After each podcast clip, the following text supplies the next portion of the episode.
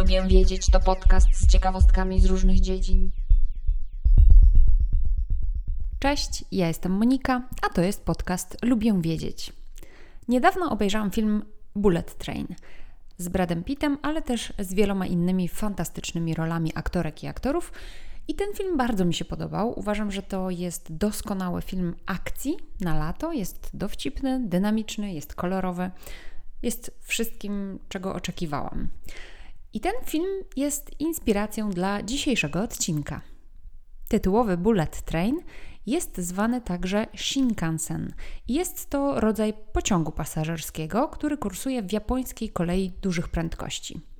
Bullet Train może osiągać maksymalną prędkość 320 km na godzinę, co oznacza, że z Łodzi do Gdańska można by dojechać nim w trochę ponad godzinę, a 140 km z Łodzi do Warszawy zajęłoby ledwie pół godziny. Oczywiście tylko wtedy, gdyby pociąg jechał od początku do końca z maksymalną prędkością, co oczywiście nigdy się nie dzieje, ale jednak zawsze jest to znacznie szybciej i zdecydowanie skróciłoby to trasę. A w każdym razie, może nie samą trasę, a skróciłoby czas jazdy. Na przykład w firmie Bullet Train tytułowy pociąg jedzie na trasie z Tokio do Kyoto. Odległość pomiędzy tymi dwoma miastami to około 450 km, a podróż, zgodnie z informacją ze strony japońskiej kolei, trwa 2 godziny 50 minut, bo to jest oczywiście prawdziwy pociąg i on naprawdę tak szybko jedzie. To jest jedna z najczęściej wybieranych przez podróżujących tras, tym Shinkansen.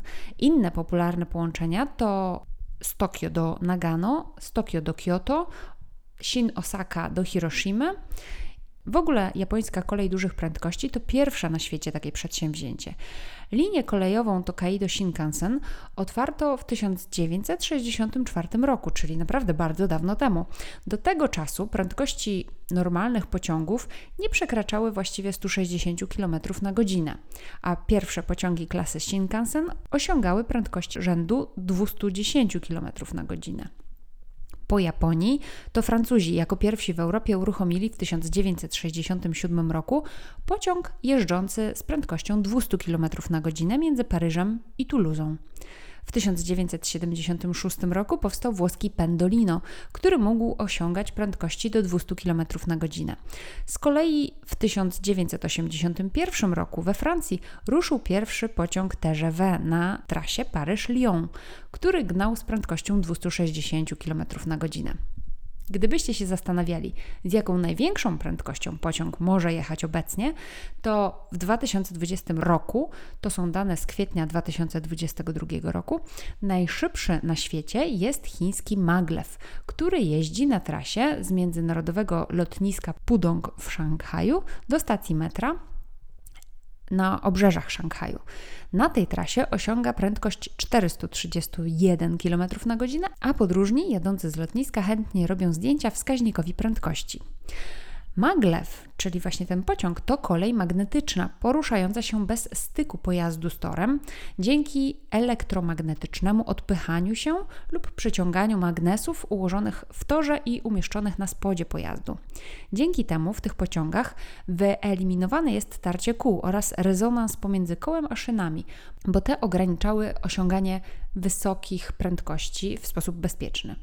Rekord świata prędkości, jaki osiągnięto w przypadku kolei magnetycznej, ma obecnie japoński maglev i wynosi on 603 km na godzinę.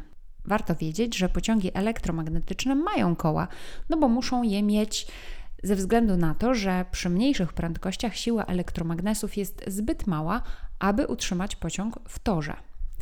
Inny chiński pociąg, Fuxinghao, który oznacza odmłodzenie, kursuje na trasie Peking-Szanghaj i to jest trasa licząca około 1300 km.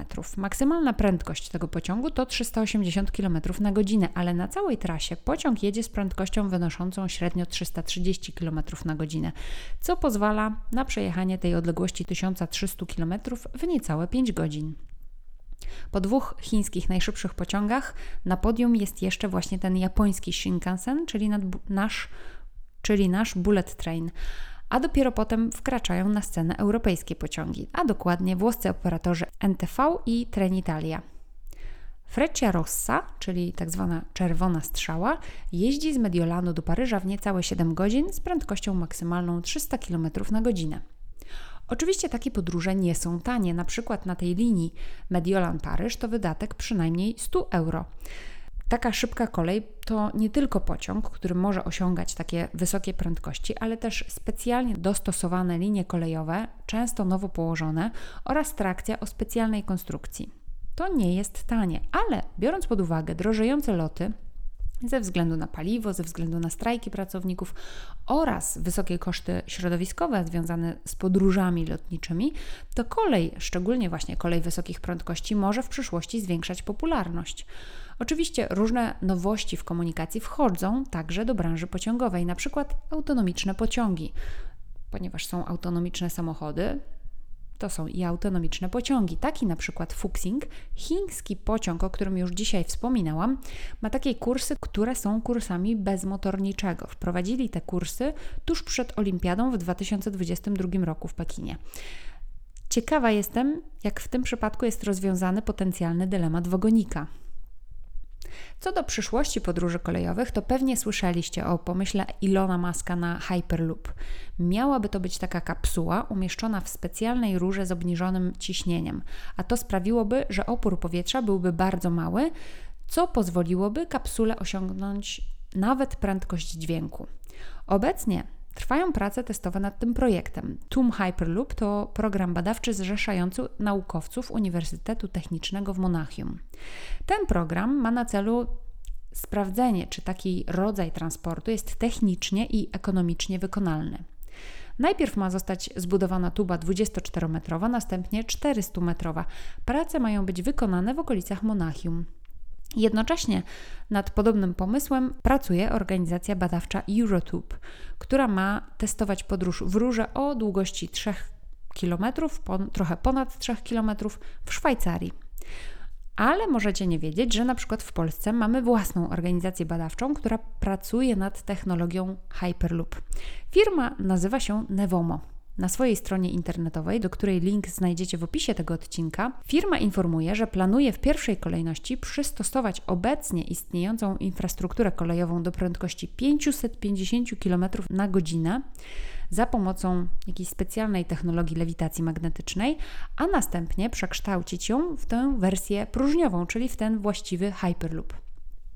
Teraz w tym roku Firmie przyznano w sumie około 17,5 miliona euro z programu EIC Accelerator, finansowanego przez Komisję Europejską. No i ja bardzo trzymam kciuki za tę polską firmę, ponieważ póki co polska kolej nie należy ani do najszybszych, ani do najbardziej punktualnych. Tyle na dzisiaj. Zapraszam na kolejny odcinek. Zachęcam do subskrypcji, do zajrzenia do opisu tego odcinka. Tam znajdziecie linki do źródeł informacji, o których dzisiaj mówiłam. Zapraszam na moje konta na Instagramie, lubię wiedzieć, gdzie dzielę się innymi ciekawostkami, ale mam też Instagrama oddzielnie dotyczącego książek, które czytam. Zapraszam na tamto konto Fiszkowa Kartoteka. Jeśli Ci się podoba mój podcast, to powiedz o nim innym. Możesz także postawić mi wirtualną kawę poprzez link, który zamieszczam w notatkach do tego odcinka. Do usłyszenia, cześć!